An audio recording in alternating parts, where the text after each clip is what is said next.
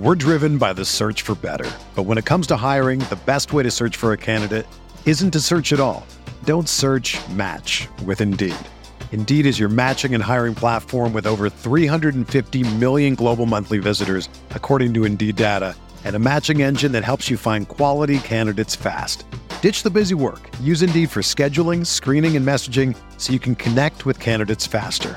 Leveraging over 140 million qualifications and preferences every day, Indeed's matching engine is constantly learning from your preferences, so the more you use Indeed, the better it gets.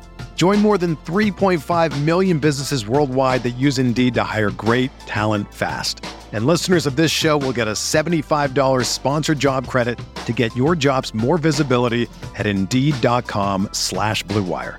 Just go to Indeed.com slash BlueWire right now and support our show by saying that you heard about Indeed on this podcast. That's Indeed.com slash BlueWire. Terms and conditions apply. Need to hire? You need Indeed. Today's episode is brought to you by Cars.com. With over 2 million vehicles and 50,000 more added every day, Cars.com will match you with the perfect car for you, your budget, your life, your style. And if you're ready to say goodbye to your current car, Cars.com will get you an instant offer to cash it in. Just start by entering your license plate and get matched with a local dealer who will write you the check. So whether you're looking to buy or sell, just go to Cars.com. It's magical.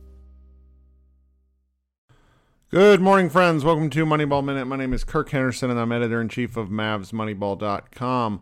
I apologize for my somewhat lax posting schedule compared to what I have done for the past several months, but honestly, it's the off season. We will rev back up, try to this week for as much stuff as there is going on, but as we inch closer to the draft, we're still just sort of in a patient wait and see mode.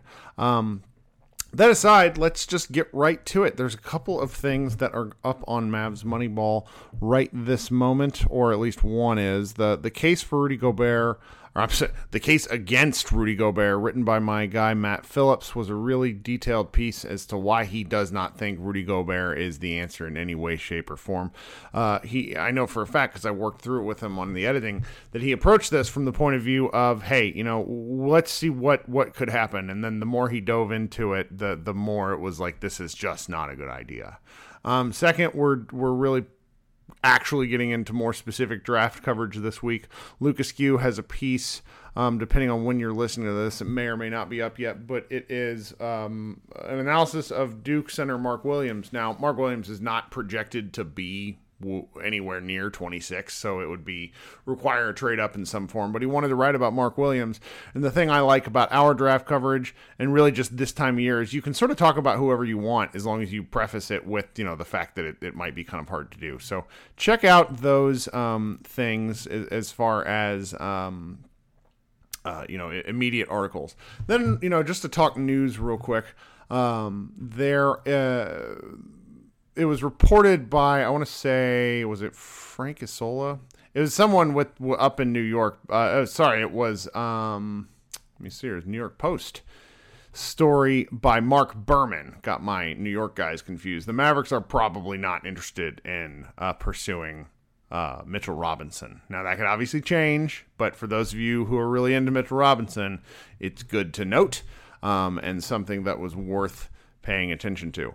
Um, the other there was another piece of news last week that we didn't really touch on at MavsMoneyball.com, but I thought was at least worth circling back to. Um, it's that there there was a there's starting to be like growing kind of source like unnamed source rumors that some Suns uh, staff and then at least one player tested positive for COVID during uh, uh, before Game Seven. Now I'm be honest. I don't really deal in news very often. I get told a lot of stuff, but there's not a lot of value in me reporting it. And because it, I don't really think it matters, I started to hear after game five that certain Suns had co- like had tested positive for COVID.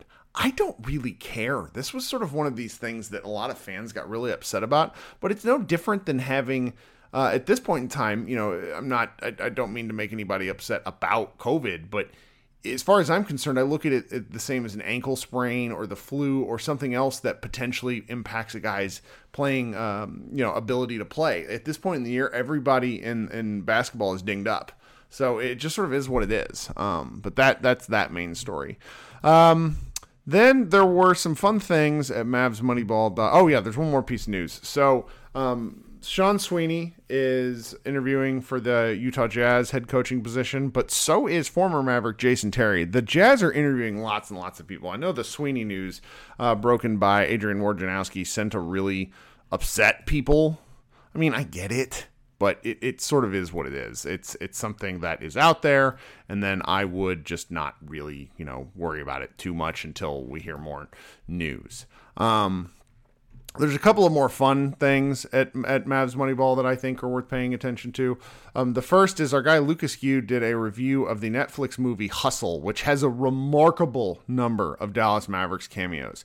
And I watched this movie; it's fantastic and it's really fun. So if you're looking for a great way to spend two hours, I, I just can't recommend it enough. And then go read the review. Um, on Sunday, our guy Clint Carroll, who doesn't write too much for us because I think uh, I think he sometimes gets a little nervous about about his basketball knowledge. I loved this post; it was fun. It's the ideal off-season content. He pulled our staff like a month ago, just sort of jokingly, and he went person by person and said, you know, give me your top five most uh, handsome Dallas Mavericks players and then actually put it together in a post.